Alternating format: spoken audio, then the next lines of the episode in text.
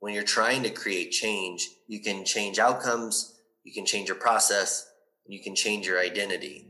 And I think part of effective habit development is learning how do you reshape your identity. And a lot of that identity is wrapped into the stories that we tell ourselves. Do I really look like a guy with a plan?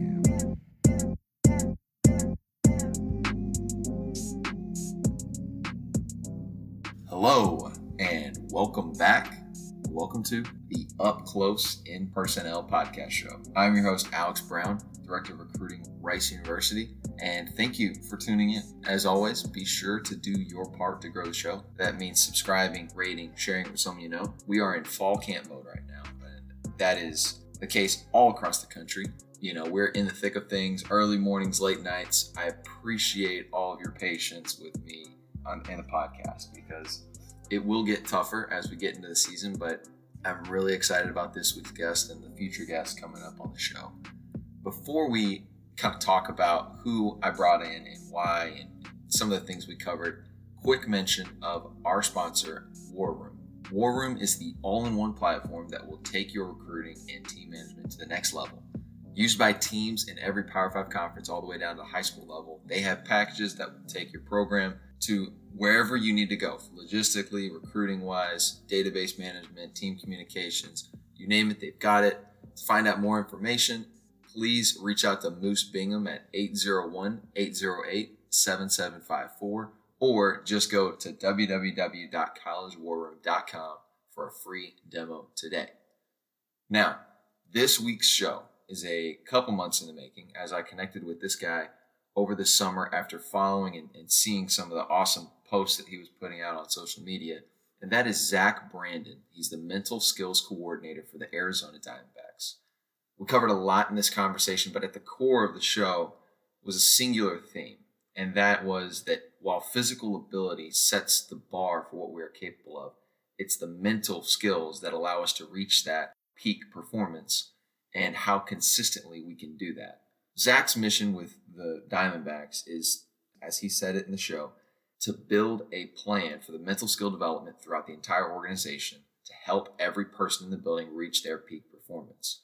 He brought up the need to decode and breed trust throughout the organization in order to leverage that opportunity, how to do that at a high level, what the onboarding process looks like for an MLB player and other pro athletes, and how to evaluate the mental makeup of prospects during the draft process. We talked specifically questions that they ask during the draft process, how they interview players, how they pull out those really, really important values and those really, really important character traits that are sometimes difficult to quantify. And at the end of the day, I think the big takeaway and the thing that we closed with is just the importance of mindfulness pre and mid performance. It was a really, really fun conversation. It was something that I really geeked out about. I hope you enjoy it. It has a lot of application to both coaches and players. So, without bearing the lead anymore, let's flip over to my conversation with Zach Brandon. Just hit a button, Morty. Give me a beat. Oh man. Okay. All right. Um.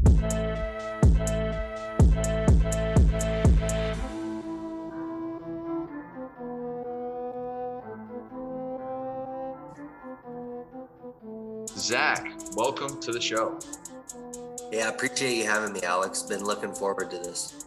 Hey, you've been traveling all over the uh, the country with the season. Um, where are you at in the world right now? And, and kind of talk to us about your role with the Diamondbacks as their mental skills coordinator.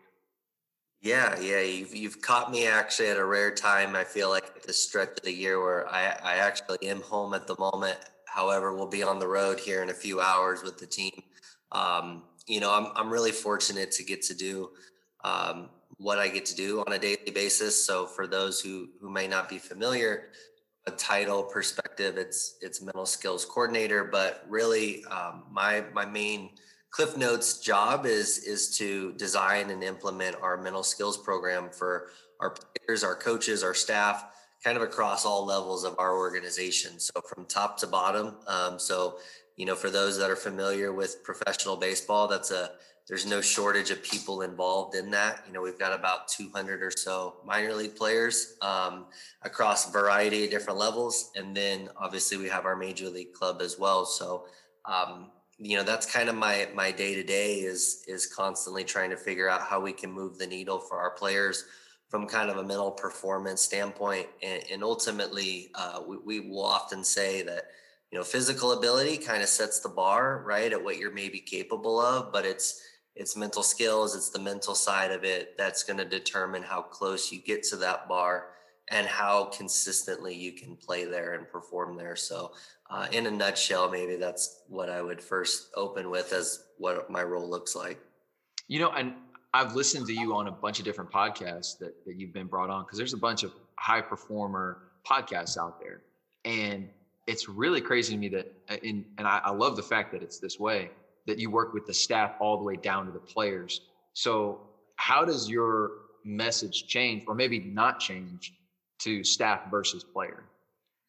Yeah, I think you touch on a really key thing for us because one of the first things that we were really intentional with when we started was telling coaches that one, everything that we do is going to be in partnership with them. You know, at the end of the day, whether a coach signed up for it or not, all coaches are mental skills coaches. You know, like those those types of conversations happen so often organically in just day-to-day work with players and so for us you know we we have we're really fortunate we have three full-time mental skills coaches and one uh, one part-time as well so we're we're not able to be there every single day um, at every affiliate at every level um, our coaches are and so they're the boots on the ground in the trenches and so we we really rely heavily on them. I think something that we've seen in the last year or so for us is trying to be more intentional about how do we help coaches become better mental skills coaches because again those are things that are happening regularly and and if we can't be there we want to empower them to kind of have some of those conversations and then also there's we rely on them at times for you know filtering players to us you know as as we have work as we work with players um, sometimes we work directly through them and then sometimes we have players come to us because of a recommendation for a coach. We know coach may have more trust with that individual so we leverage the coach um, to, to to communicate that and at the end of the day like i don't think any of us have an ego we don't care who shares the message um, we don't need any credit we just want to make sure the player gets what they need from whoever so that way they can help you know kind of their game and as the t- and the teams. I like what you said about leveraging the right person for it and how it's based on trust. And I've heard you talk about when you first started the department, you spent that whole first year just kind of laying the groundwork and kind of building the relationships to gain that trust. And, and that's an easy thing to say, like, oh, I'm just going to focus on relationships. And you say it broad brushing, but what did that actually look like? What were the steps that you and your staff took to kind of, you know, you become part of the team and the team get to know you before you just gave them tactics and strategy? Yeah, yeah. I, I think it kind of started with decoding trust a little bit and understanding what builds trust or what breeds trust. Uh, part of that one is connection uh, for us. And so through that occurs through relationship building. So I think a lot of that is probably what you've maybe heard or I've touched on previously in other conversations about just getting to know our staff, trying to learn from their experiences. I mean, we had coaches that have spent more time in professional baseball between playing and coaching you know than I've been on this planet. So it would be extremely foolish of me to not leverage their expertise and, and wisdom. So early on it was it was really asking a lot of questions somebody asked me the other day if you were to, to help uh, a mental skills co- or help turn somebody into a mental skills coach what would be two or three initial steps? And the first one i said is like learn to ask really good questions. I think that's very pertinent to the work that we do and and we did a lot of that with our coaches early on to to help foster those relationships and that and, and connections. The other side of trust too is is competence. Um, at the end of the day like you got to know your stuff right? Like you got to be able to offer something. And so for us um, we we really embrace kind of that lifelong learner mentality. Like we have to constantly be learning and growing. There's so many different facets within baseball and and there's an appreciation for all those facets more so than ever before between analytics uh, biomechanics how the skill acquisition to the ins and outs of the game between the lines to the mental side and all all the other things. And so we don't necessarily have to be the experts in all of that, but we do need to know who the experts are and leverage them to to um, to learn more. So we we try to have enough knowledge where we can use the common language. I think that's huge. We talk a lot about culture lately, and and for us, a big piece of that is having continuity and a shared common language. And so um, for us I think that's one of the ways in which you you can help breed some of that trust is starting to speak the language. Obviously, we we know what we know and we know what we don't know, um, but I think between those two things, those were areas that we tried to be kind of really intentional with early on um, to kind of help breed some of that trust. When you when you talk about that common language, I, I think that's so huge with what you said about like how big departments are, right? There's the personnel side, there's the coaching side, the player development side, strength conditioning, the the medical team, your team, and you just had the the MLB draft. How do you mesh all those together with like what you're saying, the common language? Where do you fit into that equation from from an evaluation and like building the team standpoint? Yeah, yeah. I, I think, you know, one thing we were fortunate, we just went through our onboarding process for the new guys that we just brought into the org.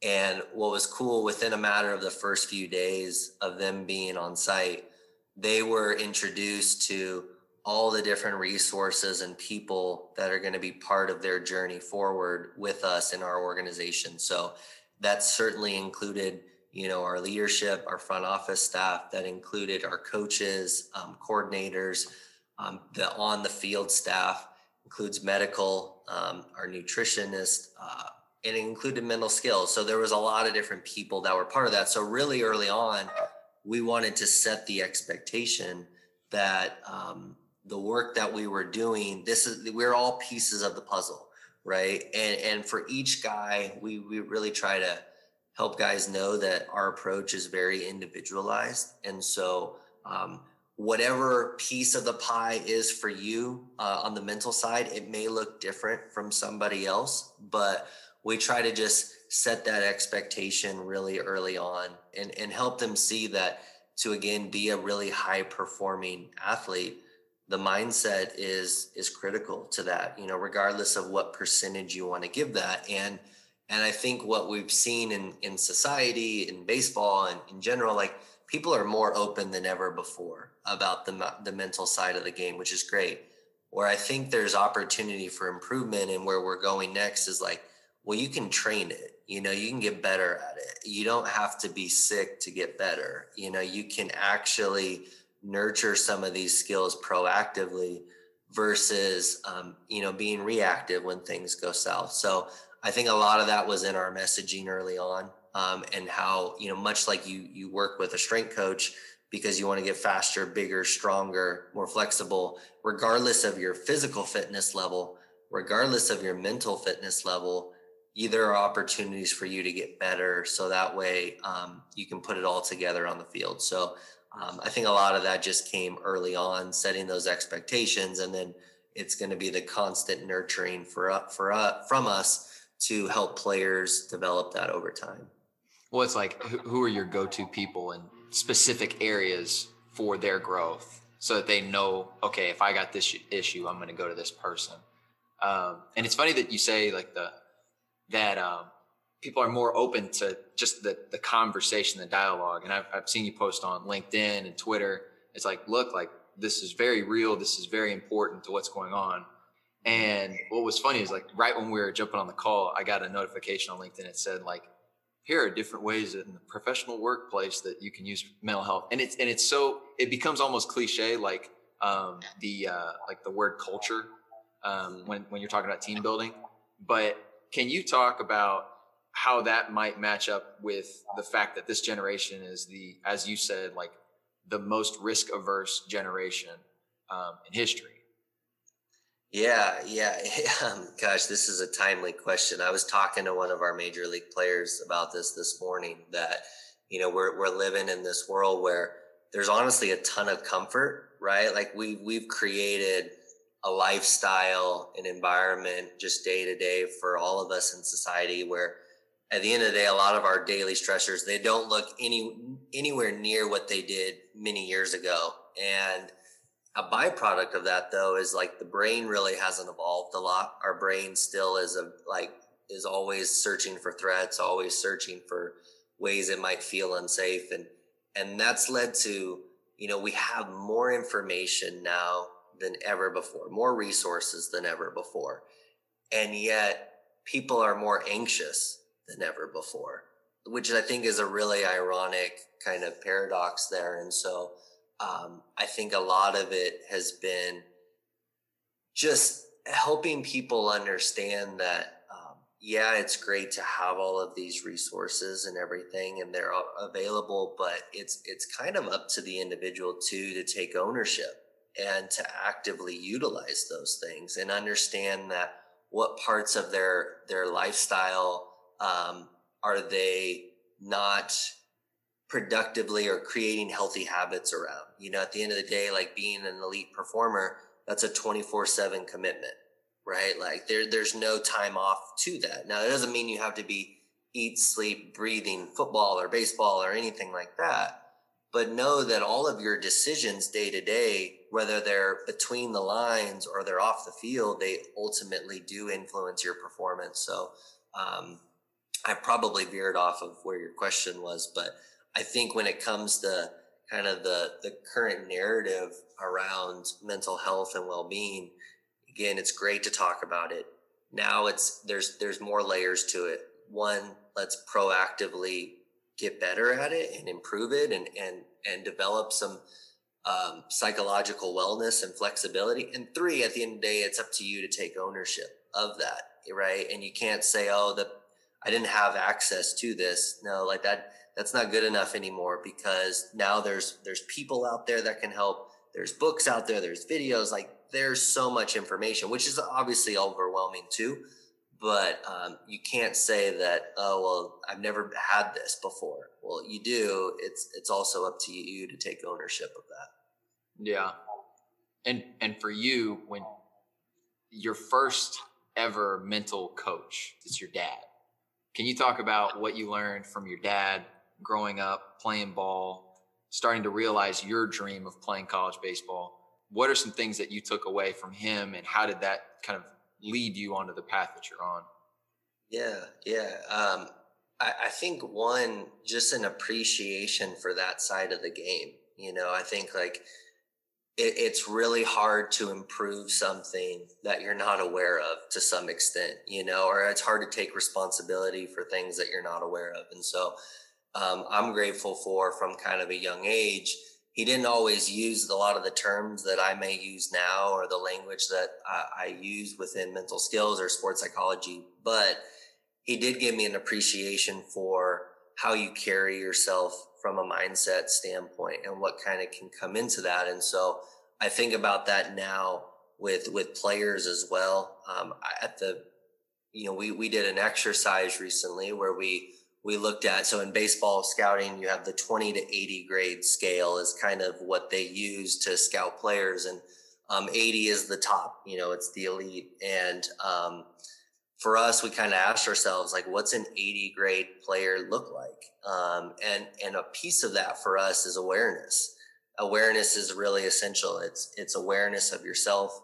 It's awareness of situations and then it's also opponent awareness so those three facets really comprise awareness, and, and I'm grateful that um, you know, kind of from an early age, being just exposed to that conversation gave me an appreciation for it. And, and as I got older, I started to learn that, oh, there's actually these tools out there to help you in those areas. You know, a lot of it comes down to like focus, um, and so for us, that's that's a really integral piece to the work that we do with our players. It's oftentimes tied back to focus, and uh, and I think that's something that he always kind of instilled in me just through how we we practice, not just through conversations, but even how we train.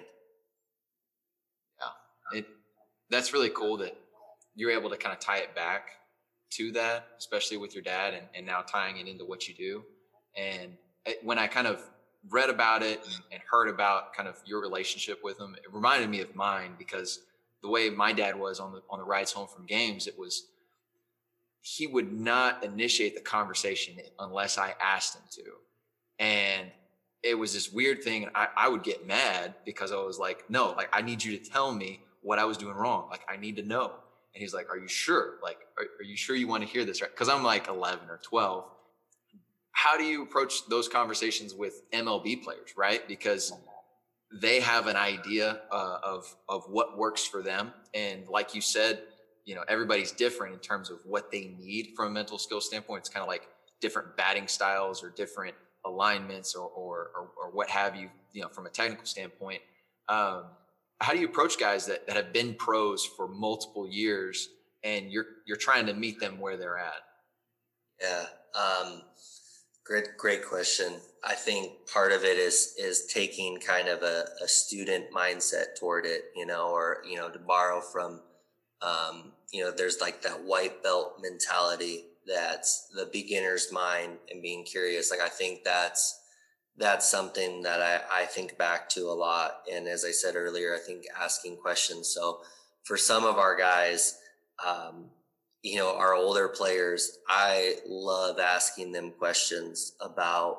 how they think about things, their approach, and and sometimes, yeah, it ties into a conversation to help them. Sometimes too it's me getting some advice some suggestions for guys that we have that are a little bit younger in our system. And so i i will always ask you know i'll often go up and be like hey we have a player struggling with x in the minor leagues how have you navigated this um, I, I, sh- I asked this the other day we were we were talking a little bit about um, you know, to be a major league baseball player and to get to the highest level in your profession, you don't just get there following the crowd, right? Like you got to be, there's got to be something about you that's a little uncommon. Like no one just gets there following, doing the things that everybody else does. And so I asked some guys some questions around like, what do you do that others don't? You know, what's something that you feel like you do that the majority of people don't? And it, it was actually really insightful. Like got some really, cool insights into how some of our players think. There was one player in particular, he gave a really interesting response. He said, In the minor leagues, I had the best season of my professional career. He's like, It was my best average, best power. And a coach came up to me afterward and said, at the end of the year, and he said, Look, you have the ability to be a professional baseball player. However, your current swing isn't going to be what gets you there. Like you got to actually make some swing changes. And he said that that's something that he felt like he did that many other people wouldn't. Like you, he had a long history of success, and yet he was willing to take a risk. He was willing to do something for that long term gain, even though he knew maybe in the short term it was going to be a, a step or two backwards. And that to me was a really eye-opening comment like i because i think we we have that sometimes where players have gotten to professional baseball um, by a product of their success by a product of things that they've done they found things that have worked for them and yet we also have some good insights into what are characteristics of the elite and the guys that get to the highest level and some guys will have to make some adjustments along the way so being willing to take those risks is, I definitely believe, unique and, and sometimes very uncommon. So, um, all this to tie back in, I, I, think asking those questions to those players, learning from them, um, and just getting a gauge. I think sometimes rather than me come in and suggest something immediately, I'll ask a question and I keep track of it. And then three weeks or a couple months go by and they say they're struggling with something. Well remember when you told me about x and that that's what you were doing? Like sometimes i feel like i'm a professional reminder. That's my my role. And, and, i think a lot of that is rooted in questions and and letting players be the experts on themselves. And it also kind of helps them feel heard when you repeat something that they might have told you in confidence. Mm, absolutely. Yeah, absolutely. And selfishly, like I'm kind of more on the personnel and scouting side. This is a show we've had a lot of people involved in building teams and building rosters, and a lot has gone around evaluating, recruiting, um, those steps and processes. And I'm curious because it's such an important aspect of peak performance, right? The mental aspect, the mental makeup, the character of somebody.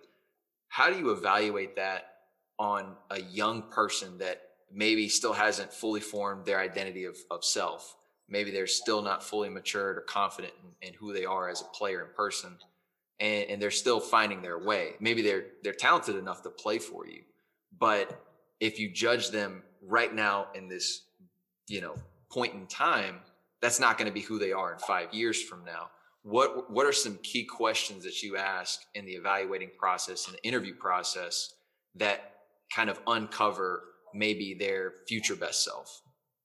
Yeah, yeah, that's a great, great question. Again, relatively timely with the draft that we we kind of completed. I think, I think one thing that's an important starting point is is kind of as I mentioned earlier, asking yourself and identifying those attributes or characteristics of elite players. Like, what does it really take to be an elite, you know, quarterback, to be an elite wide receiver, tackle, whatever, um, in baseball? It's asking yourself those things and decoding that a little bit, going through and figuring out what goes into that. And I think um, I, my guess is a lot of the things that other teams in professional baseball are looking for, you know, mirror our own to some extent.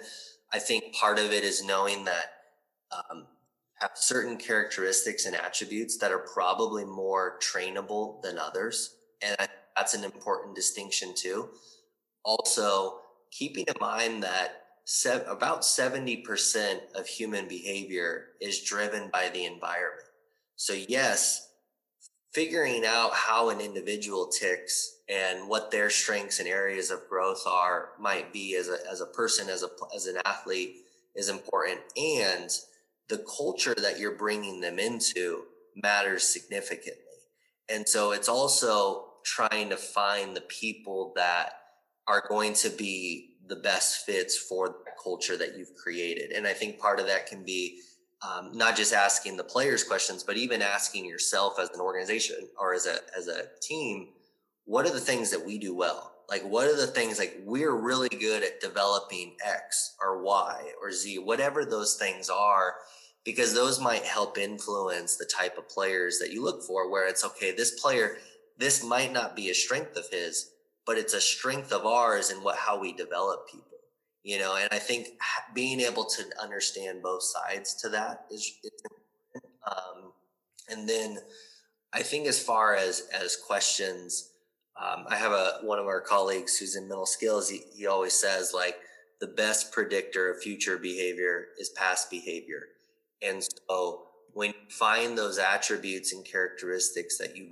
value and that you're looking for asking questions that allow them to reveal past experiences, stories in particular, or that reveal those behaviors, I think is really important, you know? And so many athletes that get to the highest level without overcoming some adversity, right? And so asking them, you know, tell me about a time when when you failed. Tell me about a time when you had to overcome, you know, some obstacle, whatever it might be. I think those questions are ultimately shaped by by those attributes. Um, again, we talked about awareness earlier. Um, a, a, favorite, a good question is, you know, if something were to keep you from being a major league baseball player, what would it be? You know, and you allow them to reveal uh, potentially where where in their past history have things gone off course for them. What could be some of those things? And again, sometimes you hear answers where maybe that's not the most authentic, or or maybe it's um, some are certainly better than others, but I, I, think it gives you some insight into those individuals. So, um, all that to say, I think identifying those characteristics, knowing also what you do well from a culture development standpoint, and then um, structuring your kind of selection process around those things to me is is kind of an important step in that area. No, this is really good. I'm just taking a ton of notes because Yeah. I, I was gonna ask you about adversity because that's a question I get from every single NFL scout that comes through. Um, because at the end of the day, you are going to have setbacks or failures, and um, that's just part of being a professional athlete or a college athlete for that matter. Um, I kind of want to take a step back and let you talk about somebody who has played a real pivotal role in the in the whole mental training space and in your life particularly. Um, Ken Ravizza, you know, worked with the Cubs, helped them get to the World Series. He, you know, was your grad school professor. Um, he was described by Thomas Listella as an expert listener. And then there's this one quote that I had to bring up to you, and I just want to get your reaction. Anthony Rizzo said, he did a really good job of being available at all times. When you talked to him, it was great. You let whatever you want off your chest, life, baseball, anything, you just talk to him. He's always there, always happy, always smiling. What's your reaction to that? And, and who was Ken, you know, Ravizza to you? Yeah, yeah. Um, well, I think those initial descriptors are, are certainly very accurate. Um, you know, I think Ken Ken was extremely unique in a lot of ways. He was the best of the best in kind of our profession and in this craft. Um, it, it's probably again when people ask me the things that I value, like I mentioned earlier, question asking quality questions. A lot of that is rooted in what I saw from him. You know, his ability to ask a question and then be totally immersed in the person on the other side's answer and, and be a sounding board. I think that's that's a lot of what not only in mental skills but in coaching is really important for some players at times is having a sounding board and um, having some knowing that people are in your corner and and I think going back to your point earlier about adversity and um, you know one of the things that we know with like resilience is you have to have a really strong kind of social support or, or having a really strong social support and community around you is one of those protective factors that help with resilience. And so i saw that a lot with ken. Um, you know there's there's countless good stories of things that he would say. You know he had a way of um, i think uh, i say this a lot that he didn't just speak sports psychology like he spoke the mental game of of life, mental game of of baseball, mental game of performance. He had a way of, I think, articulating things in a way that um, really resonated for people and made things sticky. And and I think that's that's a huge part of coaching again because sometimes message sent isn't always message received. You know, and and I think he he was extremely exceptional at um, at communicating in a way where people not only felt heard and listened to, but also he he could keep things as um, simple as can be, and yet extremely practical and and and valuable. So yeah, all those descriptors I think are spot on. Yeah, it's this is really cool um, to, to just read about the impact he had on so many different people that that are still working in MLB today, and you know we've kind of already kind of gotten a little bit into the weeds as far as like tactics and how you react to stuff and kind of your philosophy with the Diamondbacks. But looking back at this last year in COVID, um, you know, a lot of people thrived in, in the um, in the bubble world and, and being kind of forced to look introspectively, uh, whether that be you know their own kind of discipline at that point in time or their social you know support, like you were talking about. Um, and a lot of people struggled and, and struggled in ways that they hadn't before. And I, I wanted to get your take on what your observations were of your team and your athletes and even your staff as far as maybe what were the commonalities of the people that rose above that adversity and that were able to kind of thrive in that environment Yeah, yeah. I, I think we we certainly saw kind of a full spectrum. You know, certainly I, I'd say for the most part, players managed it extremely the circumstances, um, but certainly some far more challenging than others. You know, I think one of the things that was very cool to see was the resolve and resilience of, of many, you know, getting creative. You know, you hear stories of the guy that had to go jump the fence to find a field to throw on or had to, you know, get milk cartons, fill them up, and those were his weights, you know, like just a lot of just really impressive creativity and resolve that you saw from a lot of people. Um, I think, you know, trying to unpack what goes into that, I think part of it is perspective, you know, like that's, I'm, I'm big on perspective. I, I talk about it a lot. I, I think it's the only thing that can change the outcome without changing any of the facts. And last year there was a lot of facts that were not, um, not, uh, easy for a lot of people and it, it, was ultimately about how are you going to view that opportunity? Like we had a player um, that you know his season basically didn't happen. He didn't get to compete last year and you know wasn't invited to kind of our our 60 man group that was training and competing at the major league level and he said it was a wake up call and he said look i only i had two choices. It's like i could either throw a pity party and be upset and, and disappointed about what I was losing, or I could use that time to take a step forward and, and to outwork, outlast kind of some of those other people that that didn't maybe take as much of a step forward. I think it's a hockey team. Um, I can't remember who it is, but their mantra for quarantine was "win the weight," and I, I, I really like I really like that. I thought that was really clever and and again, it comes back to, you know, being a pro athlete like that.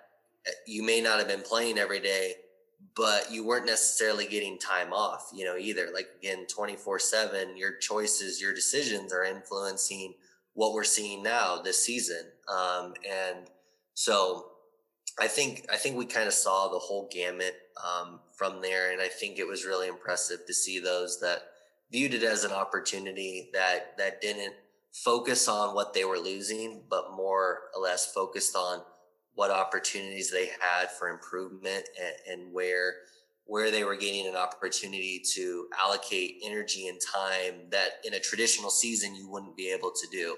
So we saw guys get significantly stronger because of all the time they had in the weight room, all of that. So um, yeah, we, we kind of saw a really healthy mix, but um, that was certainly something uh, that was fun to witness.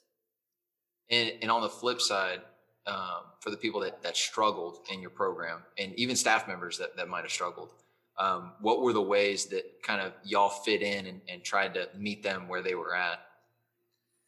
Yeah, I think it was identifying initially what what was being lost. Which, for one, for example, like connection. You know, that's I think such an uh, an integral piece of sport is the relationships and although it's never been easier to stay connected via social media and digitally, um, I think it's fair to say for most, like it's not the same, you know. And and then on top of that, you know, you get into this um, when you have a big chunk of your life and your day to day that normally is occupied by baseball and more probably productive or healthy just habits, if you will you're going to look to fill those in other ways. And, and unfortunately, I think you see some turn to, to other things. You again, you spend way more time on, on social media, which social media is very much like gambling, you know, like it's, you don't really know what you're going to get. And, and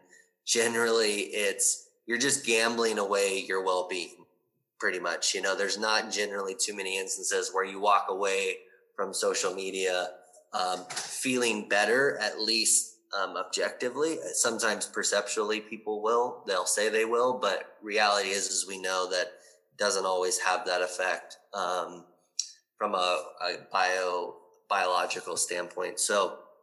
Um, I think one of the things that we tried to fill in for was connection and create opportunities. So with coaches, for example, I think they had it really hard. They had spent, you know, year after year having their routines of what the season looked like and that was disrupted so for coaches a lot of different staff we created opportunities for them to to be on calls to to develop to learn with one another um, and that was, I think, a big part of our our kind of day to day. So there were some connections there.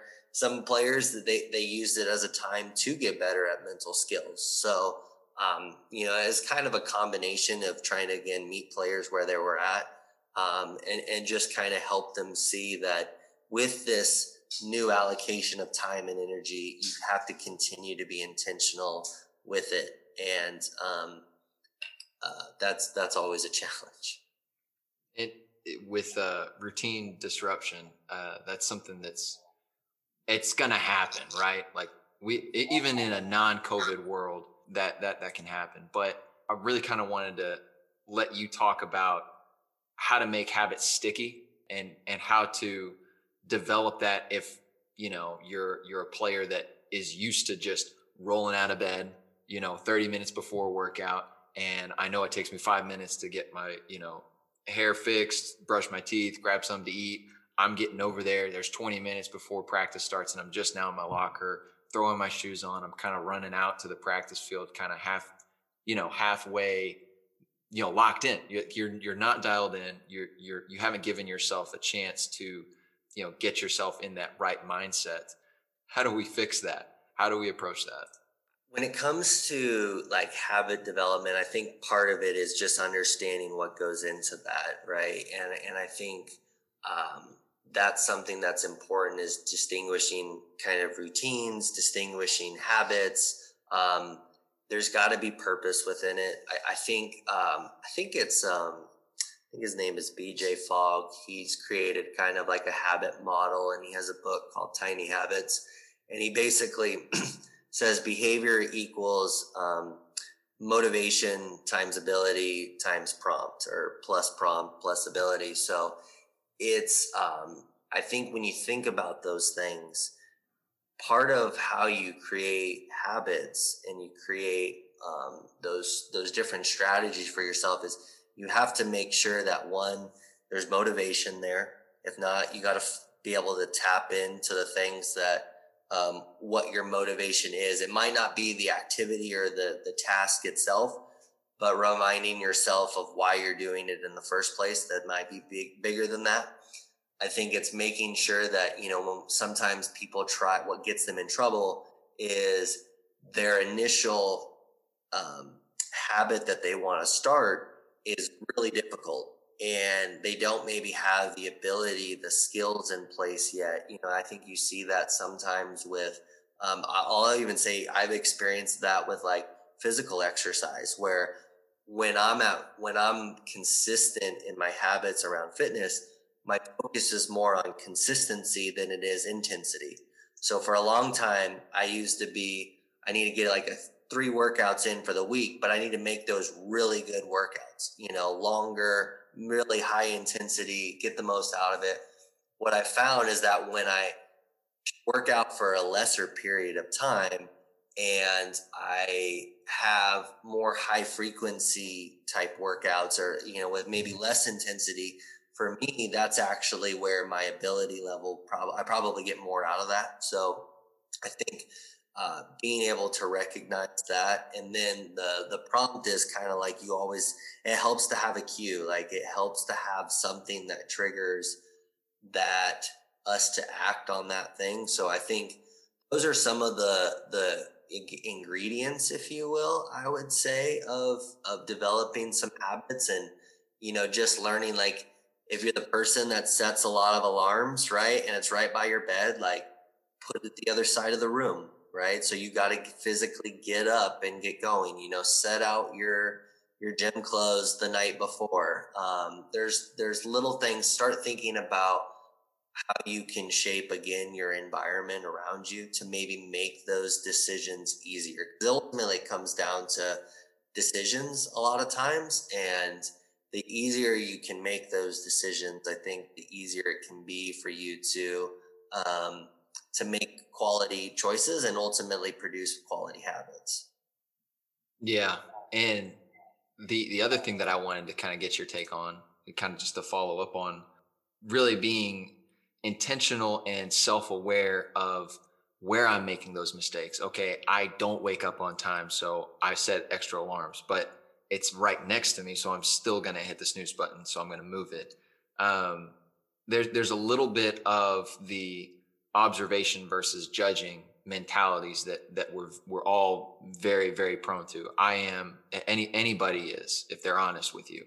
How do we move away from maybe taking the result of what's happened and shift that towards an observation of it and saying, okay, this is where we we stepped wrong. Okay, I'm going to rework my process. How do we get to that place?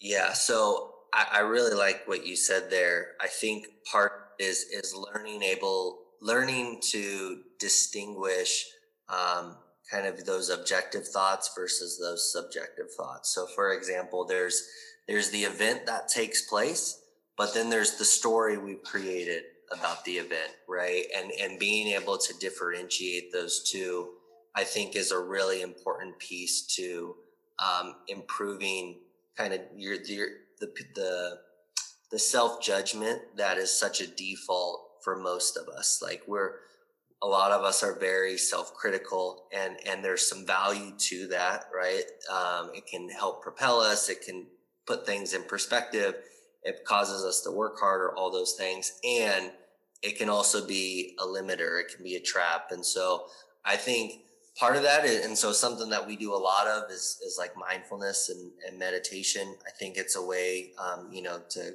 quote the Urban Meyer, right, football coach, he talks about E plus R equals O.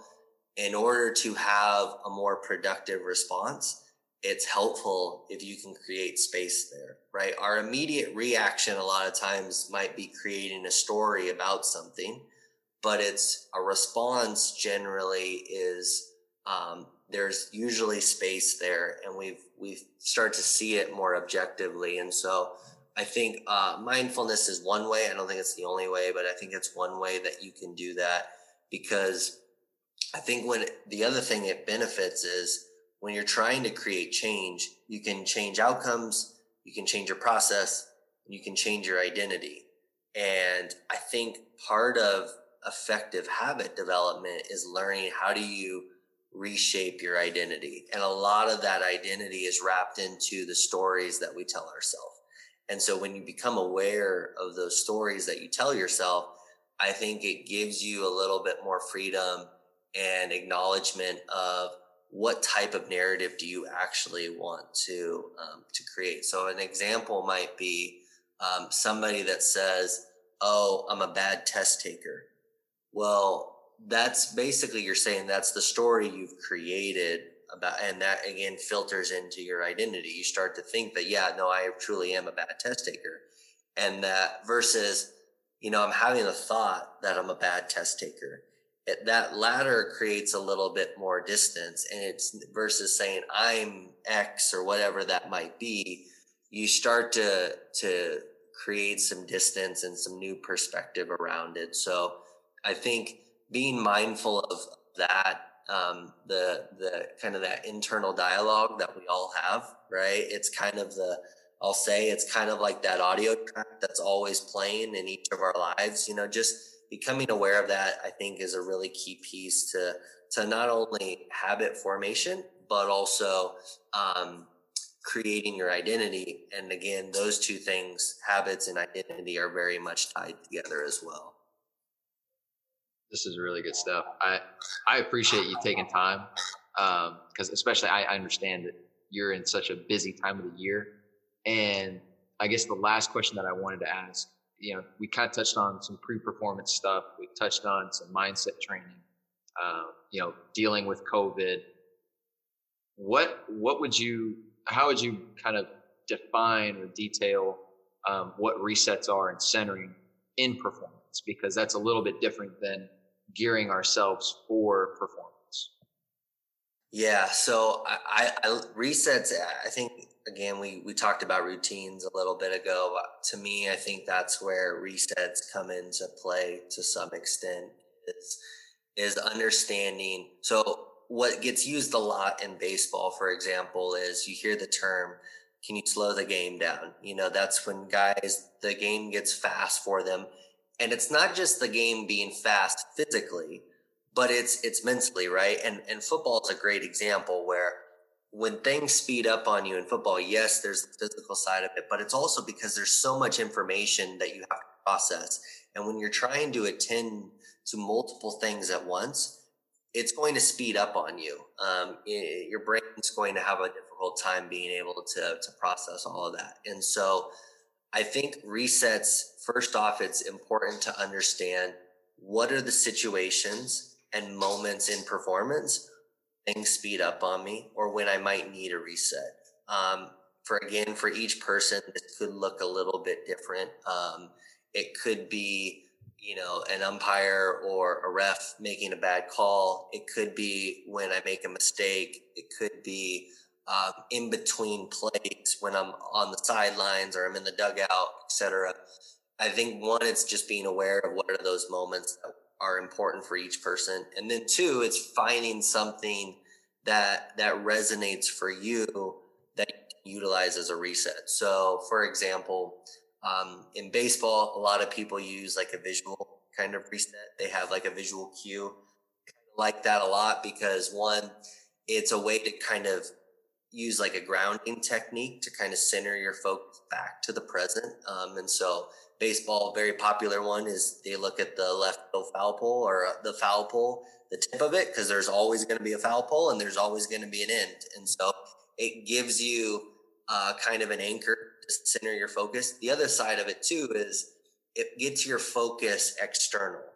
It gets your focus outside of what you're feeling, what's going on inside your own head, and it puts it elsewhere. And and I think that's important because there's a healthy body of research that shows in the vast majority of athletic contexts, when you have more external focus, generally you perform better. Um, you're, and so I think the visual cue can assist with that.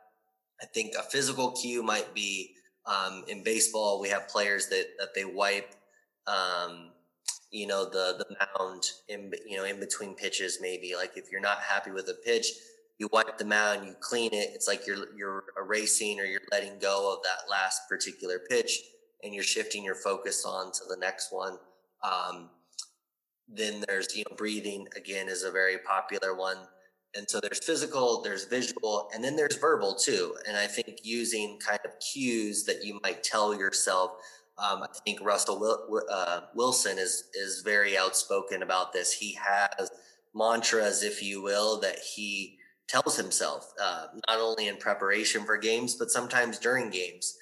And so I, I, think those are types of things that can be helpful resets for people. And then the last thing I'd say on it is, regardless of what reset you use, there has to be purpose behind it.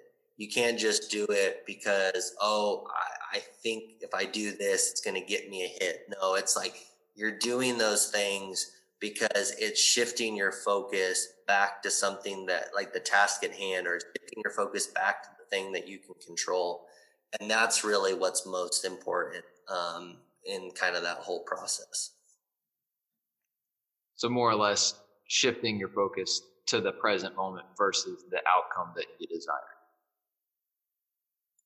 Exactly. Yeah exactly. In the moment any reset it's it's about getting you back to the present right? The present, the present wins, you know, peak performance only lives in the present, all of that. Like it's about how do you get back to this moment? Um, and, and that's, yeah, that's the name of the game. It's, uh, we, we spend a lot of time talking about focus because we think it's, it's the ultimate driver of high performance. And the more you can be intentional with it, um, and thankfully train it too, which we talked about at the beginning, but, um, at the end of the day, you have to be able to focus on the right thing at the right time um, in any setting. And so for us, some resets can be a helpful tool to use to get back to that present when it gets um, hooked past your future.